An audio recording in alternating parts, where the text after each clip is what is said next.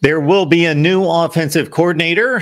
Will that change simply erase a historically bad offense?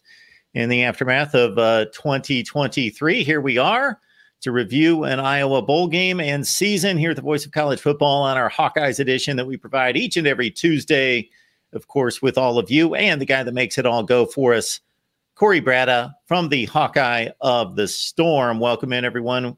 Leave those comments and questions and we will deliver for the next 60. Cory, how you doing tonight? Doing okay, Mark. How are you? I'm doing just fine. Uh, there is only one college football game left for all of us to take in. So we get that mad rush of football for a couple weeks with bowl games being played constantly and that uh, big New Year's Day, as is tradition for college football fans, and then it kind of all ends just like that. Yep, yep. Disappointing. That's uh, it's where we're always at at this time. Um, the only difference is typically we have a few games, a couple games after New Year's Day. Yeah. So they've switched those those schedules around, and kind of a bummer.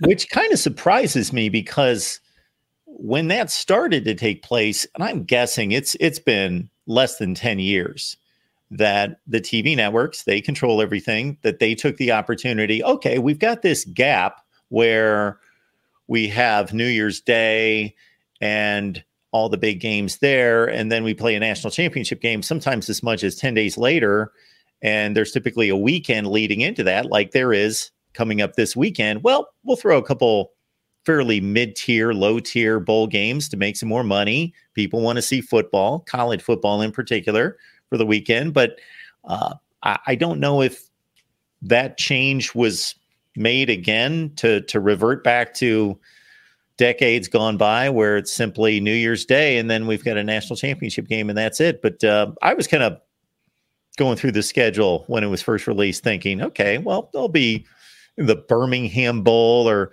something like that on uh, yeah. that weekend. But no, this is it. I think I would. I think I would like a couple of games this next week, and especially because there are enough games that overlap in the first yeah. couple of weeks that you know let's just spread them out. I don't know why that wouldn't be positive for you know viewership, etc. I can't imagine that that, that would hurt. Uh, maybe there's some research that they've done that indicates that people kind of check out after the semifinal games. I don't know. Or after New Year's Day. I can't imagine that because people are like starved for football here in this country like all the time.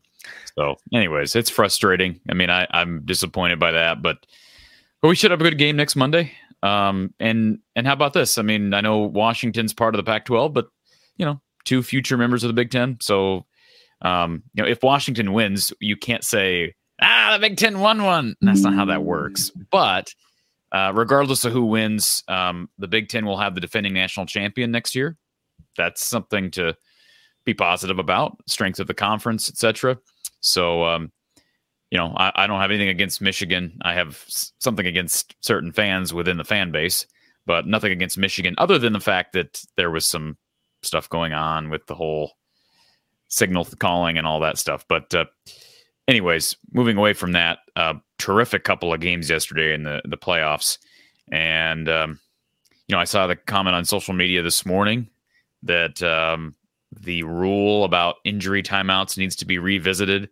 You know, maybe that's true. I, I don't know. I mean, I think it's. I always do think it's really sad that we look at things like that only when it causes a problem, and it, it almost cost Washington the game. And you know, I mean, if it had, it had. I mean, it would have been what it was. But what an unfortunate thing. I'm just so happy for them that they didn't lose because I, I I've never seen a kid like that. Not in a long time. Never seen a kid like that look at like he was in as much pain as he was in.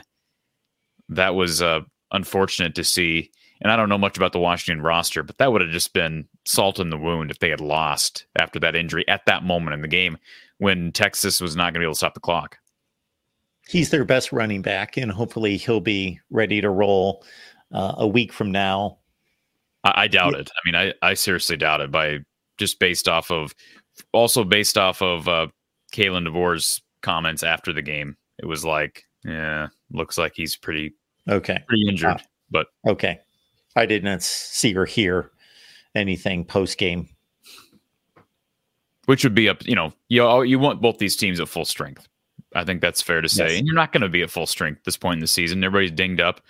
And so depth is going to be a question. I think Washington's got a good chance. I don't I know they're the underdogs heading into this game, but um, you know, these overconfident Michigan fans, um, you know, Alabama was one play away when this game went to overtime. It's not like Michigan ran them out of the building. it's a very close game. And it's not, I can guarantee you it's not going to be another Georgia TCU game. All right. Because Michigan ain't Georgia of last year and Washington ain't TCU of last year. So, uh, you know, don't be overconfident here. Should be a really entertaining game. I'm really happy for Michael Penix because he he's had a he's had one of those careers. It's like talk about ups and downs, and he's powered through and been uh, been a cool story and a, a Heisman finalist. And um, I, one thing I didn't realize is that he was some a Tennessee fan commented this on the post game show yesterday that he was actually originally committed to Tennessee. Uh, I did not realize that. Um, you're shaking your head. Yeah, I, I did not know that either. Yeah, apparently something involving was it uh, the previous head coach down there? I think uh, I don't remember the guy's name, but uh, you probably would. Jeremy Pruitt. Pruitt. Something involving Pruitt, like Pruitt didn't want him or something. I can't remember, but it was uh, according to this person, it was kind of an interesting storyline. But uh, as it relates to Iowa, I did a five-hour post-game show yesterday, so I don't know what else can be said. But I'm I'm happy to answer any questions you may have for me, Mark, and you know we can talk about the future if you want. Well, I was going to say, I don't know if it's my knowledge of you doing a five game, five hour post game yesterday, or it's me just sensing that you would rather talk about anything else besides Iowa, possibly right now after after five hours of analysis. And it's difficult to analyze zero scoring for a game. I'll say this about Michigan fans the Michigan fans I've been critical of, who are arrogant, who are overbearing, who are pompous, who are ridiculous, that are annoying I, I frankly I couldn't believe the number of Tennessee fans that took to my YouTube channel yesterday just to rip me. I mean, just ah, you were way off, fuck yeah, Homer. it's like, what is wrong with you? I'll, they're mad because once again I was wrong in my prediction, and it's not like I had Iowa. It was I. I had Iowa winning twenty to seventeen.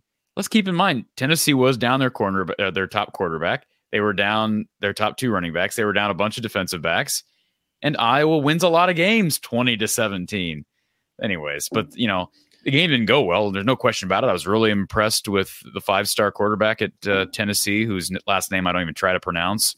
Um, and, you know, Iowa struggled defensively against him for a while. By the time they kind of got things figured out, the game was out of reach and that's what a bad offense will do. I mean, they just didn't, you know, maybe that things would have been different had they made a quarterback change earlier in the game. We certainly probably going to talk about that in the next hour about the quarterback position because it's a valid conversation to have. But uh, Mark, you've watched Iowa football enough to know. I, I know you and I have debated on this in the past. Like I remember debating after the Penn State game. You know, how would the game have been different had Erick All not fumbled? But like again, how would the game have been different yesterday had Deacon Hill not thrown a stupid interception to start the game in the end zone down inside the opponent's five yard line? You know, would that have just been 35 to 3? I don't think so. But I mean, I'm just guessing here. I think the margin for error with Iowa is so slim and it very quickly can snowball. You can't have mistakes like that. And that's why so many fans are disconcerted by the fact that Kirk has doubled down on Deacon Hill so much because unlike Spencer Petras, Spencer had games where he turned the ball over, but for the most part, he was just overly conservative, throw the ball out of bounds on fourth down. All right. But like with Deacon, he just makes dumb throws. And I like Deacon Hill. I mean, I I kind of had a, a, tweeted out an appreciation post for him earlier today because there was some video that somebody uh, with a media outlet in Eastern Iowa tweeted out of him kind of as soon as he was pulled from the game yesterday, kind of patting Lainez on the helmet, and uh, you could tell just didn't put his head down, just wanted to encourage his team. And I think he's a great teammate. And I, based on my little interaction with with Deacon Hill, he seems like a really good guy, loved by his teammates, very positive. I mean, just the type of kid you want in your program. He is not good enough right now to be a Big Ten starting quarterback. He's not. That's not his fault. I mean, it is what it is. He's just not. And so I don't have anything against Deacon Hill. I think he's tough. I think he's a good leader. He's made some good throws, some good decisions. He's got some potential, but he's not good enough right now. And that's okay. I'm not good enough either. You're not good enough either, Mark. I guarantee you. You go out there with a Hawkeye helmet on, we're going to be hating you too.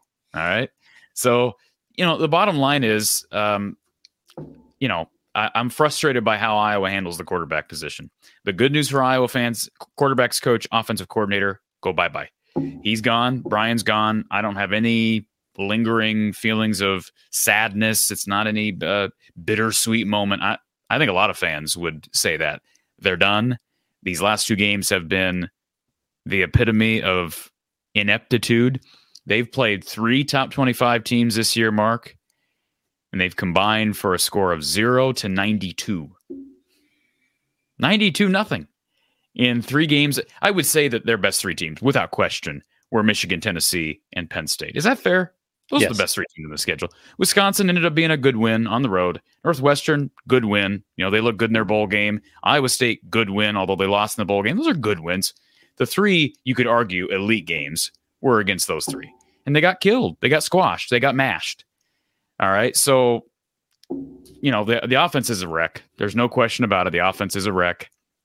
And that hasn't changed. We've seen three years of it being a wreck.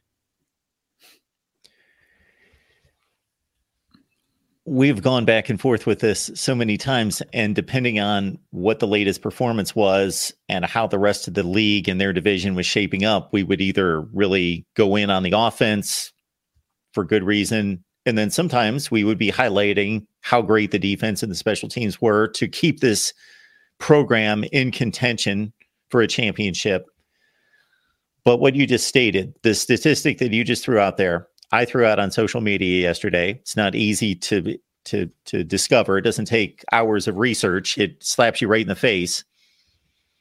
That is it's just I don't I have lost the vocabulary to describe. You just said a wreck and I thought that might be the best way to describe it. I don't know that there's a team in college football that played those three teams that would not be able to score a point so I guess the importance of it going forward is is this Brian Ferentz's issue and does it all go away with him or if they bring in a capable offensive coordinator I'm not talking about one of the best in the sport but a, a really good capable offensive coordinator if Kirk's approach is going to weigh that individual down and box them into a certain approach that is going to continue to produce what we're watching?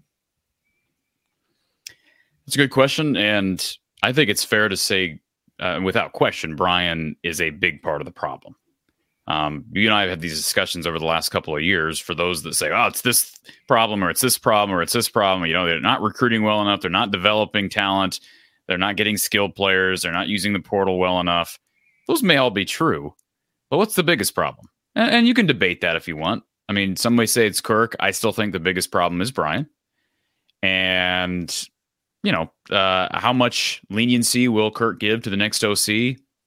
I guess we'll we'll have to wait and see. But uh, I do think whoever it is, based on the candidates that have been named, or at least out there in the public, will give them a huge boost as it relates to the quarterback position. And people like Marco Lainez, really talented young guy, athletic. He needs to be developed. He needs someone that actually understands the passing game, not Tony Racioppi. I know Tony is is uh, working with Marco. I've got nothing against Tony Racioppi, but um, you know he he needs someone here at Iowa. And Jon Budmayr, if he's going to be the full time assistant, be a full time assistant.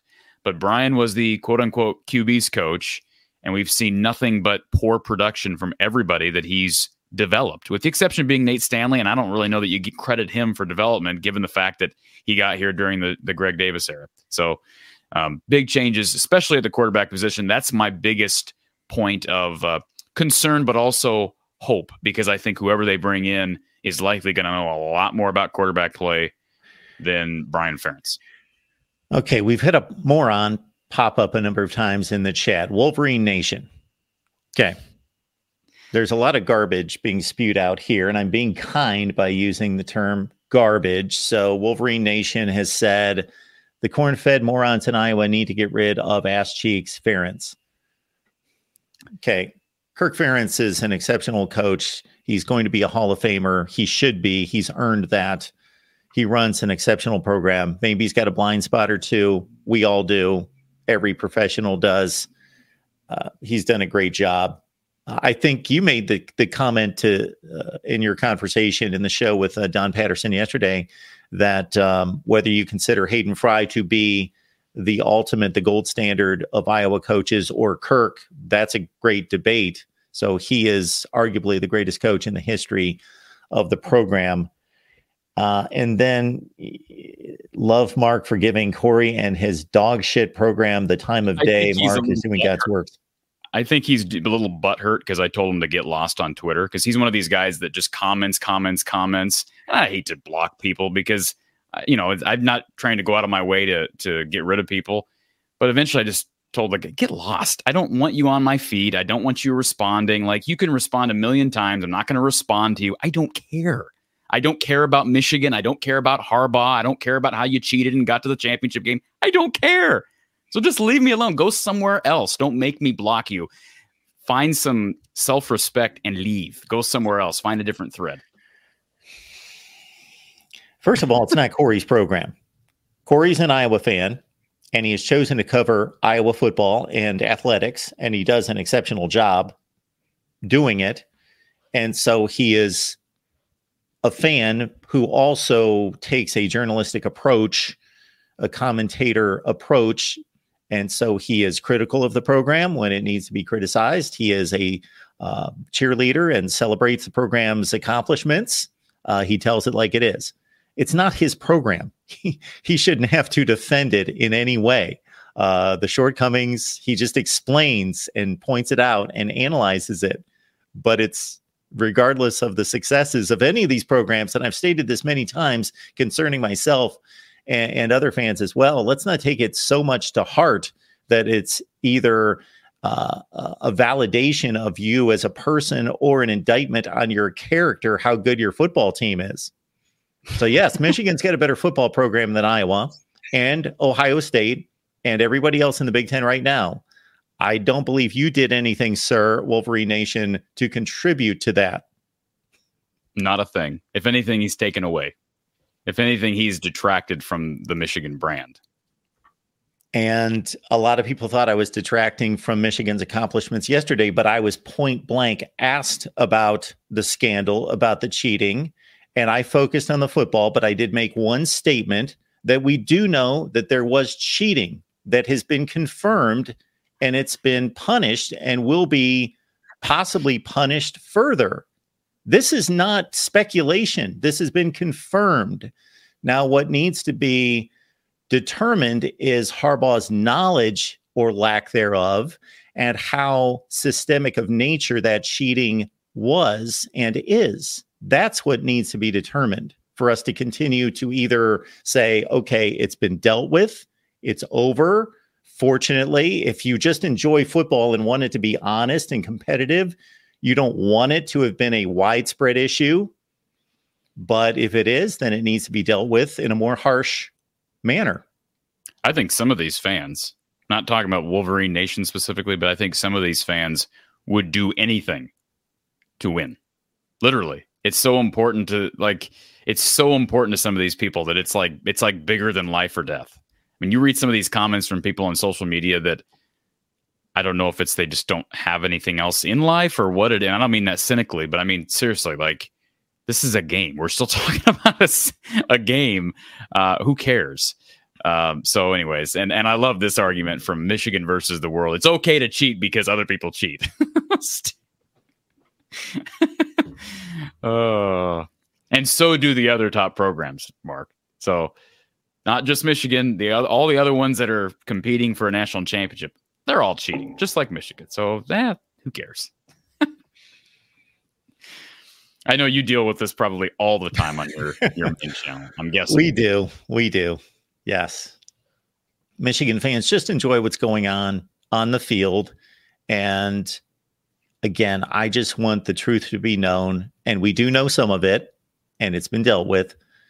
Uh, and if it's further in nature, I would like it to be dealt with further. And if it's not, if everything that's been made known to all of us is the extent of it, then so be it. And hopefully they've earned their national championship game appearance to this point and possible national championship.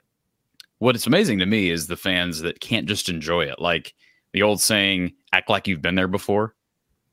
There's clearly people who have not been there before. It's clear that Michigan has not been this good in a long time in spite of their storied history because there's some people that just don't know how to take it, don't know how to behave. Um, so you know that's that's one part of it, and uh, I don't understand. I've never understood the whole like if your team wins a big game, why are you not just happy about your team's win? Like two years ago when Michigan beat Iowa in the Big Ten championship game, they were headed to the playoff for the first time ever, and I had Michigan fans coming on my show just to angrily tell me to apologize. You better apologize to us. Dang it. Oh, it's like, what is wrong with you? Yeah, apologize for what? I do, well, who cares? Just for making a wrong game. prediction. Enjoy the game, man. Enjoy the fact that you've actually accomplished something and take joy in what your your favorite team has accomplished. But like I say, I just think it comes down to certain people take these things too too seriously. I don't know how else to put it. But anyways, Marco, I almost called you Marco. Can we talk about Marco? Can we talk? Yeah, absolutely. Because I know that you were adamant, uh, and I did catch ten or fifteen minutes of the post game yesterday, if not more. You were adamant about him being inserted into the game, into the lineup before it was out of hand, and he was placed in a bad situation, a no-win situation. And Mark, you know, I've been adamant about his upside since he signed, since he committed. Uh, I went back uh, just for the sake of this discussion, what happened yesterday, last night, I went back to my first interview with Marco and reflected on what struck me about him. And I'm going to probably try to share part of that on Twitter or YouTube this week because I think people would benefit from going back and listening to him, even as a young guy, probably a 17 year old at a high school, in high school. Um, you know, his maturity, he's got a really good head on his shoulders. And everything about him off the field, everything about how he interacts with people and with the media and on every level that I have been exposed to, he is exactly what you want in a leader. And I know that's been said about other people. Um, I'm not going to name other quarterbacks that, that are at Iowa, but but he exudes that. And you know, the one thing I've said since he committed to Iowa is and I can we can go back and watch the video, Mark. Uh, but he made the comment when he first committed. I talked to him before the interview, and then we talked about it on the interview. I had said in my breakdown, this guy kind of reminds me of Brad Banks. Just the way he runs, like they would not seen a guy that has is this mobile and this athletic since Brad Banks at quarterback. And then what's crazy about this, and granted, is you know five six runs. He comes in early yesterday in the fourth quarter, and there were people on Twitter, like, you know, significant media people in the Iowa beat, this guy looks like Brad Banks. And I'm like, hello, hello, McFly. Like, seriously. So, you know, I'm not saying he's an ex Brad Banks, but I'm saying he did model his game after him, uh, which is funny because Marco Lainez wasn't even around. He wasn't a twinkle in his mother's eye when Brad Banks was playing in 02, but he has said that before. He has got, I believe, I go back, go back to the uh, interview. I believe it's an either an uncle or a grandfather that grew up an Iowa fan. And then Marco started watching Iowa and, um, you know, really took to Brad Banks watching his highlight film and just basically said one year, one summer, he said, I want to model my game after this kid. I, I love how he can extend plays and run. I want to be a dual threat quarterback. And so even though he's listed, he was listed as a recruit as a pro style quarterback he's agile. Like he was making guys miss yesterday, and and I don't know when you turned the game off and went to a different one, Mark. But I'm assuming did you see his his first couple of drives? I did. Uh, yeah, uh, critical downs, long yardage situations, and some nifty nifty moves to get out of pressure situations. Didn't have much time, similar to what we've seen from Deacon or, and Spencer over recent time. So the line is still an issue, but the difference is here's a guy who can run and make guys miss and change direction and who's not afraid to take a hit. I mean, I was impressed. I mean, we're talking third and 12 and, you know, fourth and 15 he converted. Um, he's got to work on the arm, but I mean, this was his first ever action. He's a true freshman, did not enroll early. He got here in the summertime. Um, and, you know, frankly, yeah, two of seven for four yards. He didn't do anything through the year.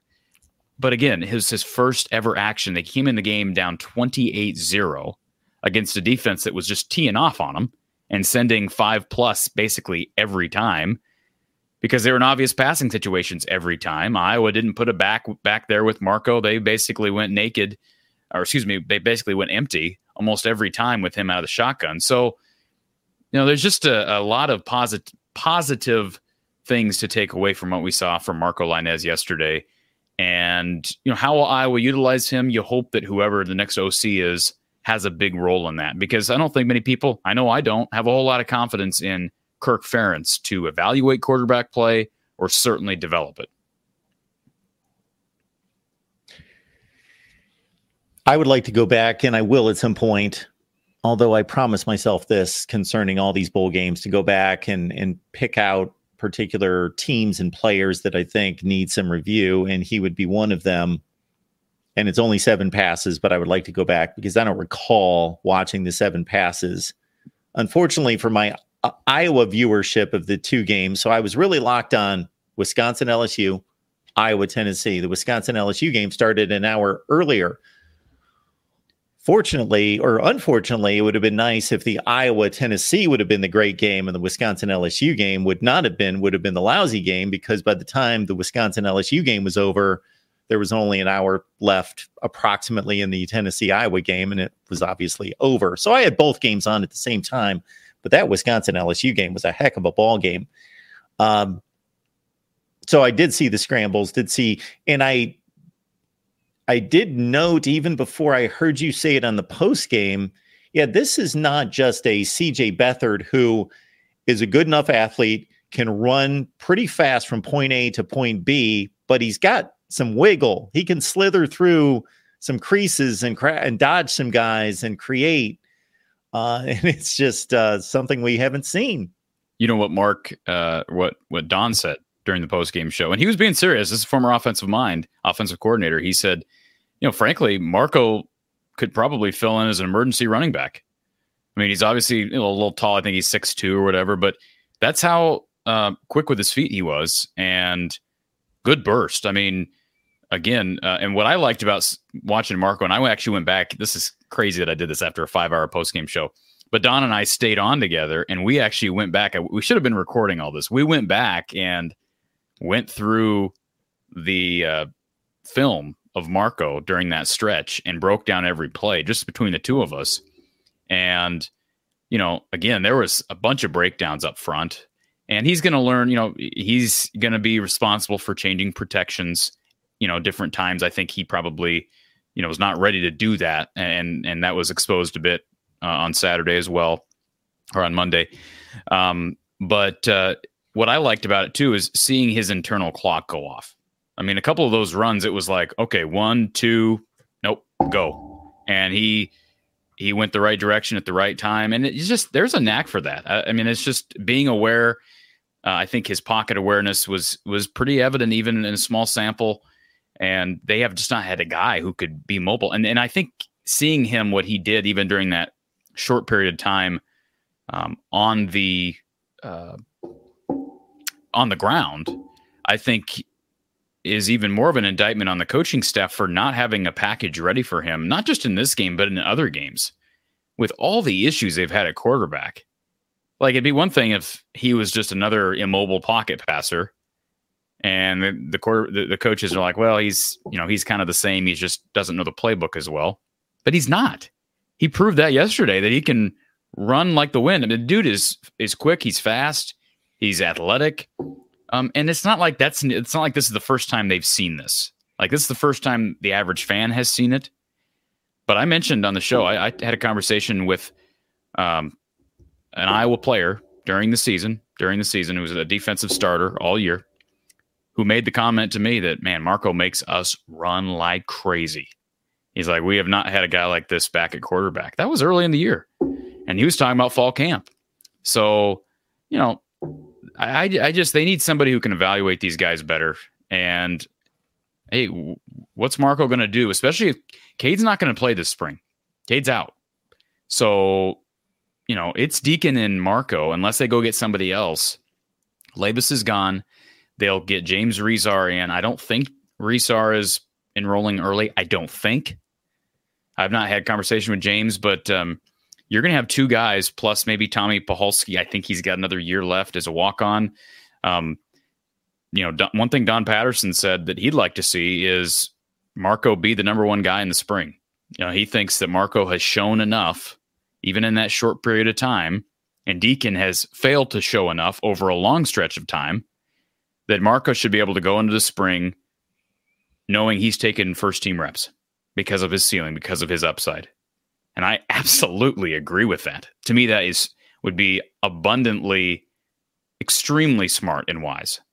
Like let him go against the ones and understand these things throughout spring.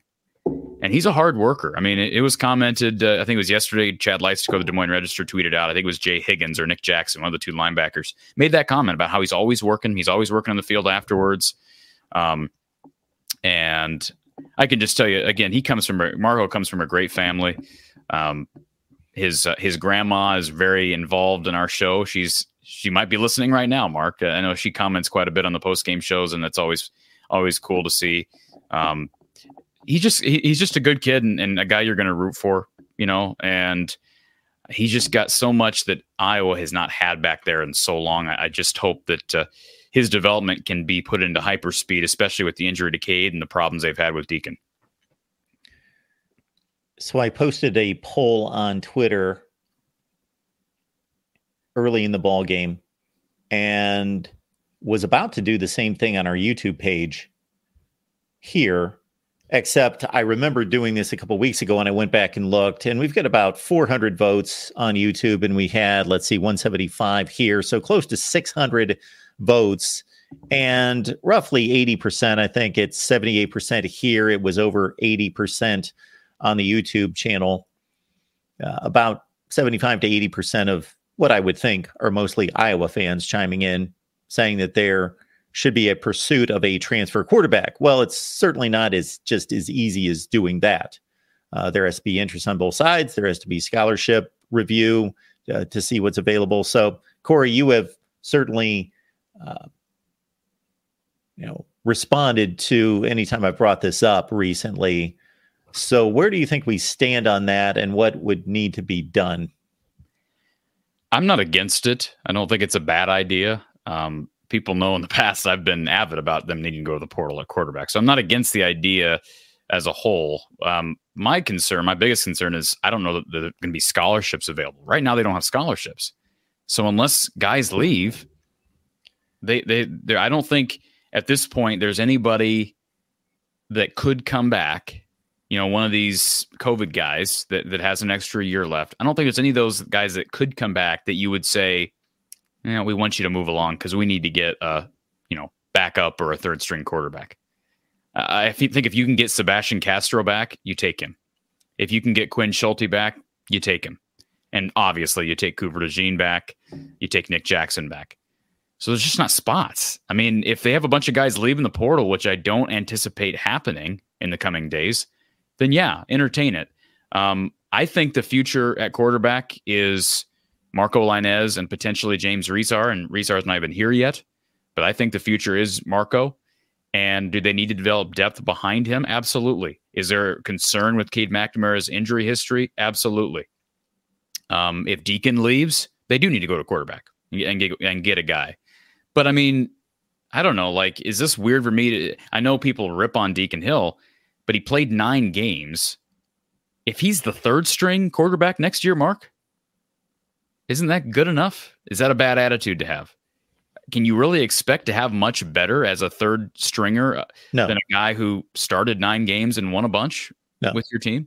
Not as a third stringer, but if Marco Lainez doesn't develop well, and turn out to be the type player that you believe and others do. Yeah, that's I mean that's the big thing. So I mean, how much faith do they have in Marco's ability and in their ability to develop Marco? So, priority number one right now needs to be making sure we have the right guy coming in as the OC and quarterbacks coach. You know, and if you hire Joe Philbin, which I don't think is going to happen, you know, you're going to have to figure out who's coaching quarterbacks, who's actually coaching quarterbacks. Because it can't be Joe Philbin. Joe Philbin ain't no quarterback guru. All right. He's an O line guy. So if he comes in, what position is he going to coach? A. And how are you going to, I mean, from what I've been told, Kirk Ferentz loves George Barnett. So the obvious thing to do would be promote someone like Jon Budmayr or hire somebody else that can coach quarterbacks, hire Philbin, let Barnett go. But I don't think Kirk's going to do that. So then if Barnett's here, Philbin's an O line guy. They're not going to fire Abdul Hodge. So Philbin's not coaching tight ends. They're not firing Ladell Betts. He's done a tremendous job with running backs. Is he going to coach wide receivers? I, I don't think Joe Philbin, again, if he if he's not qualified to coach quarterbacks, he's probably not qualified to coach wide receivers. That's an issue. You you've got to have like I love these people. Somebody commented yesterday. Well, what about Pat Fitzgerald? What? What are we talking about? He's seriously, come on, man. Like, so I, I don't think Philbin is going to be it. I, I think the favorite right now is between a couple of guys, one of which being Chryst. The other is probably a name we haven't heard yet. So, you know, hopefully that happens over the next few weeks. Uh, hopefully over the next couple of weeks, because if they're going to go to the portal, you, you you know you do need to do that at some point. Here's the other possibility, Mark. Is it possible that if they hire somebody that they bring a quarterback with them? You know that there's somebody you know, if it's Paul Chryst, is, is, it possible there's a quarterback buried on that roster? I'm not saying you want the leftovers of the Longhorns, but I mean, like if you're talking about getting a guy in for you know backup purposes or third string purposes, maybe there's somebody down there that Paul Chryst has developed a relationship with that he'd he'd bring up here. Same thing with Joe Philbin at Ohio State. And is that a possibility? I, you'd know the Ohio State roster better than I would.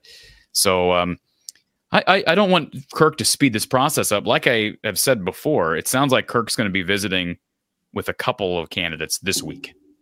So I don't know if he's going to announce this week, but but I think we'll probably get an announcement within the next two weeks. It's kind of what Kirk indicated yesterday, and I think that will provide clarity. I just think it will it will provide a lot um, as it relates to where to go. But I, I don't know how much you can do personnel wise at that position right now without having a quarterback coach fully on staff. And Jon Budmayr is, even though he's been the de facto quarterbacks coach, I, I don't think you're you're you shouldn't be banking your hopes in the portal and on on roster improvement on uh, Jon Budmayr, especially when you have the potential of bringing in a big name like a Paul Chryst. I mean, that, that, to me, you're not going to be able to attract anything close to what. You, and I don't know how attractive Paul Chryst is to recruits. I know he he's not the most exciting guy you know, sometimes you listen to him talk and you uh, you start dozing off as he's talking.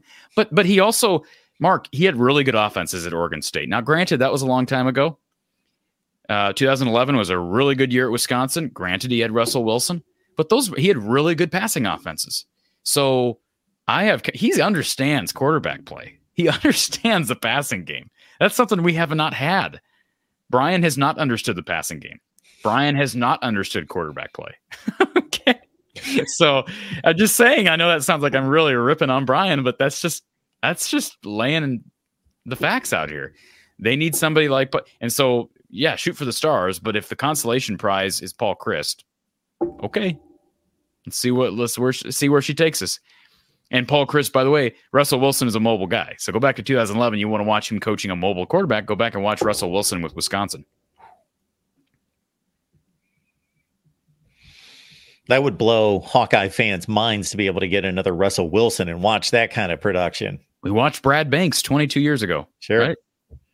Think about how different Brad Banks is from what we've seen at Iowa over you know the last 10 years. It's amazing. That was a Kirk Ferentz coach team. So it can work with this defense and with this philosophy. It can. Yes. Absolutely it can. You made a statement the other a few minutes ago concerning whether it would be you or me throwing on a Hawkeye helmet and being hated by the fans because I certainly couldn't throw the football at the level that I need to. But I, I was out with my son, let's see, three times during the holidays, spinning the old pigskin and uh, was still airing it out at about 35 yards. So, okay. but uh, it, has been a good three or four years. So it put a lot of wear and tear and shoulder soreness on me, but it was a tight spiral. Now, takes a while to get there. Well, but um, I, I was going to start. You're not. You're not quite ready to check yourself in the geriatric ward. I, I, no. I'm not ready to start calling you Mister Rogers just yet. Not quite. Not quite. Give me a little bit more time. Which leads me. Maybe I'm making too much of this. Which leads me to thinking about myself out there with my son, throwing, catching, because when he first started playing football and he was a baseball he played baseball. So there was only one year in high school two years in high school he wanted to go out for the football team and he was not knowledgeable about football. Anyway tried to prep him on football and throwing and catching and so forth. So that leads me to a guy that i'm fairly critical of but i just don't get it. And i know kirk has said he's one of the most improved players on the team and the one guy that is currently on the roster who could be a game changing kind of weapon on offense. And of course, we're talking about my guy, Caleb Brown. He dropped two passes in this game. And we're not talking about him dropping passes where we're expecting a wide receiver to make some remarkable catch and he's fully extended or something and he drops the ball and we say okay that wasn't necessarily a drop but a top playmaker a top wide receiver catches that ball. He's just like just flat out dropping throws that hit him between the numbers and this is came, fairly consistent. That came after the, the two drops i think in the first half yesterday came after um, there was pregame footage from somebody in the media that showed up on twitter where he's making these one-handed catches, like insane catches. Look, I, I, mean, is it wrong for us to sit here if if we've been beating the, you know, Brian Ferentz needs to go drum? Kelton Copeland should be on the hot seat. He should. He's been coaching quarterbacks here since what 2017. I mean, quarterback, or, or excuse me, coaching wide receivers. Wide receiver play has been bad more often than not. So uh, he's a nice guy. He's a good guy, but uh, you know, Barnett's not getting the job done either. But he's not been here as long as Copeland. And I think what what happened yesterday, you know, you're not going to evaluate a guy based on one performance, but you know, again, wide receiver play and those drops from Caleb Brown. It's not just a Caleb Brown issue. They have had drops across the board from a number of receivers, including guys on this roster like Diante Vines, Nico Ragaini, they've had a lot of problems with drops. So, like, it would, I, I think Kirk could easily defend, you know, if he made the announcement the next week that uh, we've decided to part ways with Kelton Copeland. You know, especially if the new OC who comes in either A, uh, coaches wide receivers, like a, I mean, there's not many out, out there that do, but I'm trying to th- think of the guy, uh, the old Michigan uh, guy who's out of Maryland now, whose name escapes Josh me. Gattis. Yeah, Gattis. He's a wide receivers guy, right? So if he came here, he'd be coaching wide receivers. Now I'm not promoting. I'm not trying to get Josh Gattis here as the OC, but an example. And, and, maybe if it's a guy like Paul Chryst, maybe he has a guy in mind to come in and coach wide receivers. Um, if it's an NFL guy, maybe he's got a guy that uh, he wants to come in and coach receivers. So, you know, I think the only struggle I have with is the the seeming lack of flexibility as it relates to to Barnett because I mean, we're just not seeing drastic improvement with this offensive line. And we were hearing a year or two ago, well, they're young. They're not young. These guys are not young. They got Nick DeJong coming back for a sixth year. Nick DeJong, no pun intended. And people are not happy about it because they don't think he's very good. And I think it's ultimately a good move simply because I think it's very rare you can get a guy with that much experience, that many starts returning, but he's got to get better. It's not just time to flatline. He's got to get better. We've been saying that for a while about a number of these guys. I know there's injuries, but that's part of the game. So, um, you know, th- we may see more than one move. Maybe I mentioned this on a recent broadcast. Maybe Jay Niemann, uh, defensive recruiting coordinator and assistant D line coach. Maybe he retires. Both of his sons have made it through. They're both playing in the NFL. Ben and uh, Nick are both in the NFL playing as linebackers. Maybe he wants to be at more of their games. And, uh, you know, he's not getting any younger. I don't know how old Jay is. I think he's probably 60. Um, so, I mean, you know, maybe he, he walks away and then you have an open spot on the staff that you can kind of toy with. Um, I would think Kel- Kelvin Bell is capable of coaching the defensive lineman. I, I, don't know how you would. I know that both those guys, one guy's been handled. I think Kelvin's been coaching the quote unquote interior guys, and and Jay's been on the outside. But I'm sure there's ways you could make that work with Seth Wallace, etc. But um, there may be more than one staff move. I guess is what I'm what I'm pointing to. And and you're absolutely right about the Caleb Brown thing. That was ridiculous. Now, what I also thought was ridiculous, and I retweeted this today. Chris Hassel, who's uh, I think I think he's with CBS Sports now, and he's a you know former Iowa local media guy here in the state of Iowa, so people around here know him, and he's a Hawkeye fan. He tweeted something out that I retweeted earlier today. He tweeted out yesterday. This this was at halftime, right after halftime. He said that the sideline reporter just say that Kirk told her the offensive struggles so far have nothing to do with Deacon Hill. Did I hear that right? And that's not exactly what was said, but I went back today and and listened to the sideline reporter coming out of the tunnel, and she said she had a conversation with Kirk, and basically she asked Kirk, "How do you get Deacon Hill going? How do you get the ball downfield?" And Deacon's resp- uh, Kirk's response was, "Well, it's not really and got anything to do with Deacon Hill right now." That's a that's a weird thing to say, man. That is a strange thing to say. Uh, you can make the comment about drops, like yeah, he brought up drops. You knew he was going to. And by the way, as soon as Caleb Brown dropped those two passes, I said to the people watching me, watching the game with me, I said, "You watch, Kirk's going to point to those drops and say, we got to catch those." I don't know what it is about defending quarterback play. I don't know what that is, other than just you're being you're you're afraid of being proven wrong. It's the most important position in the field. It's your Sonny Boy's position that he's supposed to be coaching. I don't know how else to uh, explain it, but that was a I, almost want to cut a video just on that report from the sidelines because that was concerning. Um, so they need somebody in here who, who understands evaluation better than these guys. Every wide receiver drops passes, but again, everyone that I know of that I can recall Caleb Brown dropping was an easy drop. Was was right there. He dropped one on the end zone. I think it was against Nebraska earlier this year. Yes. Uh, oh, yeah. He he did one of these. Yeah. yeah. And we're not talking about a guy that's catching 90 passes and dropped five or six throughout the season. We're talking about a guy I know I had counted six or seven drops probably going into this, maybe not quite that high. Anyway, we're talking about a guy that 11 catches, I think, coming into this game. So he caught three in this game. So he's caught 14 passes and dropped half that many. That's not that's a terrible. That's a that's terrible a, dropper. Yes. yes. That's awful. We've got a comment coming in from Erica, and I want to say to Erica and everyone else that was urging Cory and I to move on from the Michigan discussion to Iowa, while others were certainly enjoying the the Michigan conversation. Just understand, yes, we focus on Iowa football, of course, as we do on all our shows. Focus on the team at hand. However, it is a national championship game and it is a team within the Big Ten. So there is something to discuss there connected to Iowa. But of course, we want to focus on the Hawkeyes. And Erica says, Imagine what the season could have been if Marco had been QB two instead of Hill. Another indictment on Kirk, need to get another quarterback from the portal. I will say this I have no doubt that Marco would not have like I don't think just playing Marco would have made the difference. Like he's a true freshman. He he's going to have learning curves.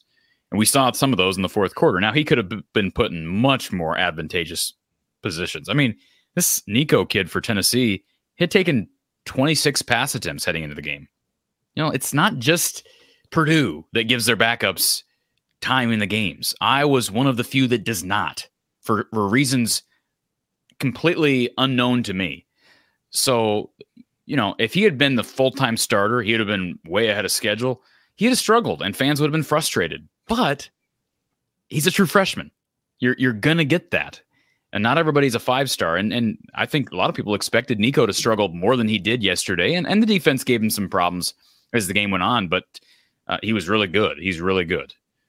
Um, I saw some. I heard some comparisons. People were were talking about him and uh, Marcus Mariota. Was it? The, I think it was the uh, Brock Osweiler that made that comparison, and I thought it was a good comparison at, at a college, um, a young Marcus Mariota. Um, but I think he's even a little bit bigger. He's bigger than Mariota, isn't he? I think Mariota yes. was closer to like six one or six two. Yeah. Uh, Nico's like six five. The play by play announcer for the game is one of my favorites, Dave Fleming. He pointed out a number of times. I, I think he was just taken back by the Deacon Hill stat line because he stated that before there was even a snap. He said, in this mm-hmm. day and age of college football, you don't rarely see these kind of numbers. A quarterback completing less than 50% of his passes and with this touchdown to interception ratio. And then he made a comment, and he's not the type announcer to try to call people out. He stays within his lane, just calls the game, and he's really good at what he does which leads me to a completely different topic and i'm just going to throw it out there. You probably did not come across this but i think i dm'd you during the, the game and i didn't see this start to finish but one of the most bizarre broadcasts i've ever heard was the broadcast from barstool sports of the whatever they call their bowl game the arizona bowl the barstool sports arizona bowl between toledo and wyoming. It was and i would have to admit while i would mostly be critical of it it did cause me to chuckle a few times. and didn't Wyoming win that game? Yes, they they won at the end, sixteen to fifteen. No, I didn't get to watch that, but I did get your DM about it. Part of the amusement was the announcers were actually reading tweets from viewers telling them how bad they are. uh, what channel was that game on? It was on the CW. The CW. I'm sorry. It was hilarious. Like, did you hear the recent controversy? This goes back maybe a couple months. Charissa Thompson, who I don't even know who she's with anymore. She used to be with the Big Ten Network and a couple other networks. She actually admitted on a podcast that she has made up comments from coaches. Did yeah, you hear about hear that? so during their barstool, uh, during the the the broadcast coming out of halftime, one of their sideline reporters said, Well, I didn't actually talk to coach so and so, but I.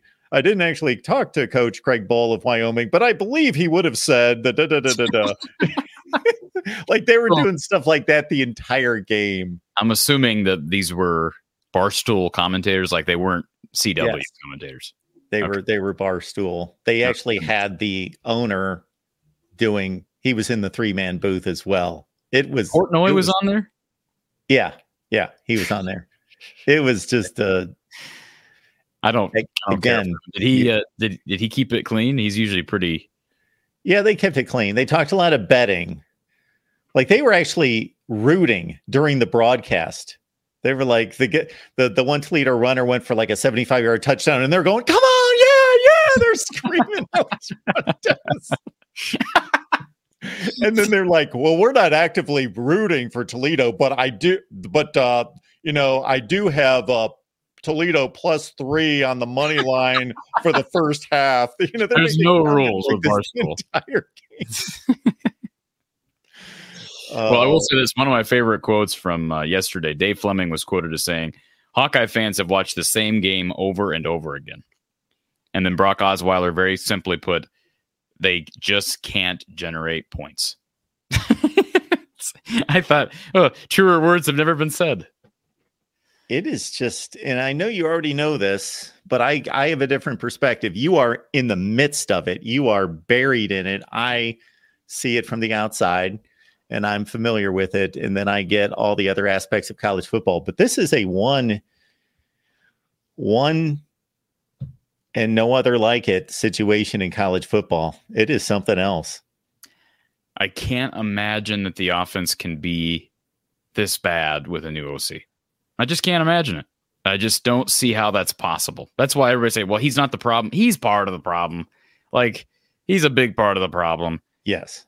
Like and and I asked Don Patterson. This I think maybe the, the highlight of the show yesterday. I asked Don. I said, and Don's always very respectful because he's friends with Kirk, and you know, he, um, on a personal level, he's got a good relationship with Brian. But uh, I asked Don, I said, "Is it fair to say now that that uh, Iowa is out a, a, an offensive coordinator, is it fair to say that a better offensive mind, a better coordinator, could work within the confines of what we think to be Kirk's philosophy and have a lot more success?" And he said, "Yes, absolutely." In other words, like just the play selection is bad you know, and he didn't say that, but that's kind of what you gather from that. Um, there's ways to run this system and run it a lot better than they run it. Isn't that if we took Wisconsin, not even the best, the very best Wisconsin teams, but Wisconsin doing what they do typically before the last couple years and this Luke Fickell reiteration of what they're doing now, which is different, but this has been very similar in terms of approach, trying to support and complement a top five to 10 defense in the country with a strong running game, offensive line, play action pass, conservative approach, but not ridiculously conservative. That's yeah. what Wisconsin's been for the last 15 to 20 years, but so, much more successfully. And so, why aren't fans more excited about Paul Chryst? That's what I'm saying. Like because of what you pointed out before, because they just don't get excited about the personality. I, I, get that. I get that, and I get he's not a young guy. Some people just, well, I got to have a young gun. But just in general, he's a very qualified candidate. He he was up for the Northwestern job, and my understanding is he chose not to take that job, chose not to pursue it. So, I mean, he would be a very good hire. And Erica, she says in the chat, I see uh, because Chryst is too conservative. Again, like, yeah, I understand. You'd like a guy who's, you know, less risk adverse and and more kind of opposite direction against the grain of the Kirk Ferentz mindset, but Kirk's not going to do that. So, I mean, it's likely that I should say it's likely Kirk is not going to do that. If Kirk all of a sudden becomes willing to do it, yeah, go, I mean, go spread them out and and change the approach. But if he's not going to change the approach, get the best guy for the approach. And I think you're going to be hard pressed to find a better candidate for the approach than Paul Chryst. I was just going to randomly grab a year and see where Wisconsin ranks in total offense. But anyway, we we know that it's substantially better, that it's I'm guessing mostly between 50 and 70, somewhere in that range. Yeah, and, and like I say, the, the 2011 season, they were really good. That was reminiscent of Iowa 2002. I just grabbed 2019 in yards per play. They were 29th in the country. Yeah. yeah it's strong running attack. And that's what Iowa wants. That's what Kirk Ferentz wants.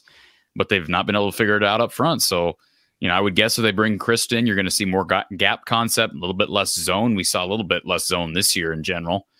But um, yeah, I don't know. I mean, it, these guys are all these guys that are in the conversation much more uh, qualified to have these conversations than than I am. But uh, there's some good people out there. I mean, there's some good people that uh, even if you view them as conservative, people that are well qualified to make this offense a lot better and to make the quarterback position a lot better, and perhaps other positions too, just by the nature of of schematic changes and uh, personnel potential personnel influence. Erica, thank you so much for the super chat and the comment concerning the discussion about Michigan. Uh, yes, thank you for that. We appreciate you being here as always. Uh, Jim asking, can Paul Chryst recruit? And here's my perspective on that. You just have to be aware as a head coach when you're forming a staff the strengths and weaknesses of those people that are working together on one side of the ball. And you just need to make sure hey, if I'm bringing in an X's and O's guy who's maybe strong suit is not recruiting, that he's surrounded by position coaches who do have that as a strong suit to be able to supplement that. So there just has to be an understanding. They don't all need to be great recruiters. Yeah. And I, I you know, the way recruiting works is a lot of people know, you know, often like I was talking to Michael Burt from Omaha. He's a tight end signee now for the 24 class. You know, LeVar Woods recruited him. So it's not always a positional thing. I mean, LeVar was his primary recruiter. Of course, he knows Abdul Hodge, but, um, Yeah, I mean, I, I, think you know, is he the most exciting grab from a recruiting perspective? No, probably not. But I think Ladell Betts has really proven himself from a recruiting standpoint. LeVar Woods is a really good recruiter. Um, don't know as much about George Barnett. I know he's he's loved by his players, as is Seth Wallace. So I think they got some people who, you know, they, they've been recruiting fine over the last few years. Tyler Barnes done a good job. Kirk's son-in-law done a good job as the recruiting coordinator recruiting has not been the big problem, I don't think. I mean, they've had some issues recruiting wide receivers. I get that. I'm not trying to shy away from that, but they've had good enough people like Charlie Jones and Caleb Brown. They've had talented enough guys.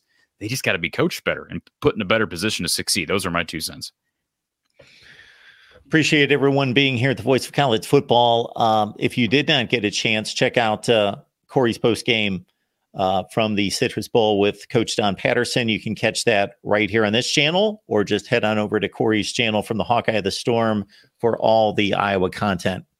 I'm just going to add too, Mark. Uh, we've got Iowa men's basketball coming up at 6 p.m. at Wisconsin, uh, Big Ten Network. Then the Iowa women play at 8 p.m. Central Time on Peacock. Play Michigan State at home. So we'll have like a double post game show after the second game. So after four hours of Hawkeye hoops, at 10 p.m. Central Time tonight. I'll have Coach Close on, and we'll be recapping those two games. So, you know, even if you don't like watching the the men, uh, the women are exciting. It'll be a packed house at Carver, and we'll we'll have fun afterwards. I'm going to put Caitlin Clark's over under point total tonight at 32. I don't know much about Michigan, but I, I think she's averaging about 32. So that's a pretty good. Hey, she's averaging about 32. Mark, isn't that crazy? But uh, yeah, I think that's probably a pretty good over under. We talked Nebraska football. The Husker fans are mighty excited about the offseason and everything that's being done there. That's coming up here in about 25 minutes on the Nebraska channel. And I will also be hosting the Michigan show tonight. That's at 8 o'clock Eastern Time over on the Michigan channel. And I'm guessing we've got a few things to talk about tonight. All right, folks. Appreciate you all being here. Make it on back next Tuesday. 5.30 Eastern, 4.30 Central. Again, check out Cory's post game tonight, men's and women's over on from the Hawkeye of the Storm.